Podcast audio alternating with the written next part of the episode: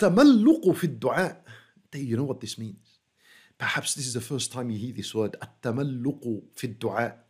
العلماء رحمهم الله they say التملق التودد بكلام لطيف وتضرع فوق ما ينبغي. التملق is loving and gentle, peaceful words that you say with extreme desperation for Allah Azza wa Jal. التملق Your dua must be with loving, gentle, peaceful words. If your dua contain that, then that dua is almost certainly accepted, never rejected. Give you an example. Like the dua of Zakaria alayhi salam. You know the dua of Zakaria? Allah, what a beautiful dua. He said, رب إني وهن العظم مني. Now this is an example of what tamalluq is. what loving and gentle and peaceful words in a dua means. Look at the dua of Zakaria. He says, Rabbi inni wahana al-'azmu minni. My Lord, my bones have become weak. No, he didn't say, I've become weak. He's saying, my bones have become weak. He didn't say, my heart has become weak. Like my bones, because the heart of the believer is always strong. It's never weak. And, and look what, he, it's as though he's putting the blame on the, on the, on the bones. Look at his loving words to Allah. He's saying to Allah, It's not me, Allah. It the bones. The bones have become weak.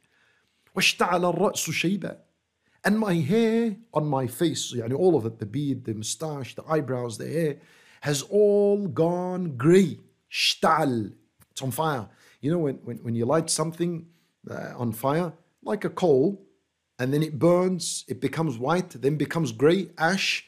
That's how his hair has become white Meaning he's very old.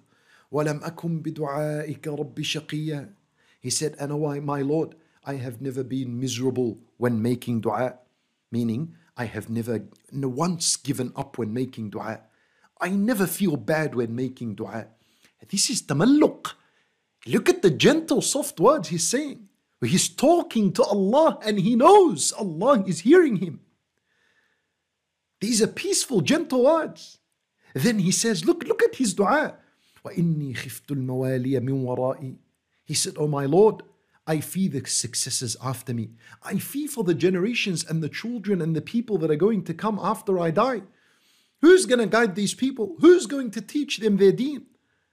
وَكَانَتِ امْرَأَتِي عَاقِرٍ Oh Allah, my wife is barren. She can't even conceive and get pregnant. فَهَبْ لِي مِن لَدُنْكَ وَلِيًّا Please, Ya Allah, give me, grant me, gift me an, a, a, a person, gift me a child Min ladunk, especially from you. I don't know. I know my situation is impossible. I'm old. My wife can't conceive. Min ladunk. Something special. Give me something special from you. Yarithuni. Give me a child that will inherit me. وَيَرِثُ مِنْ آلِ يَعْقُوبٍ And he inherits from the family of Yaqub, meaning inherits knowledge.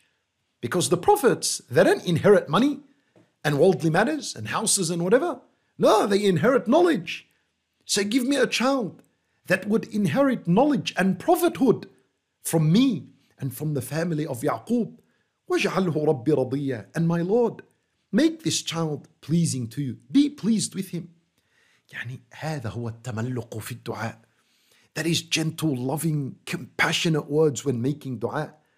التملق is to talk about your intention to Allah. Why are you asking Allah for such a thing? You see, Yaqub alayhi salam, uh, sorry, when Zakaria made a dua, he said, Oh Allah, give me a child so he can take the knowledge and prophethood. I want a child so he can look after generations that come after me, so he can teach them their deen. See the intention? See at tamalluq, he's talking about his intention for why he's asking Allah what he wants. So when you make dua and you ask Allah what you want, tell Allah why you want it even though Allah knows. But at-tamalluq, at-tamalluq fi dua is for you to express, Allah, bring it all out. Speak. You're in a conversation with Allah subhanahu wa ta'ala, so don't hold back.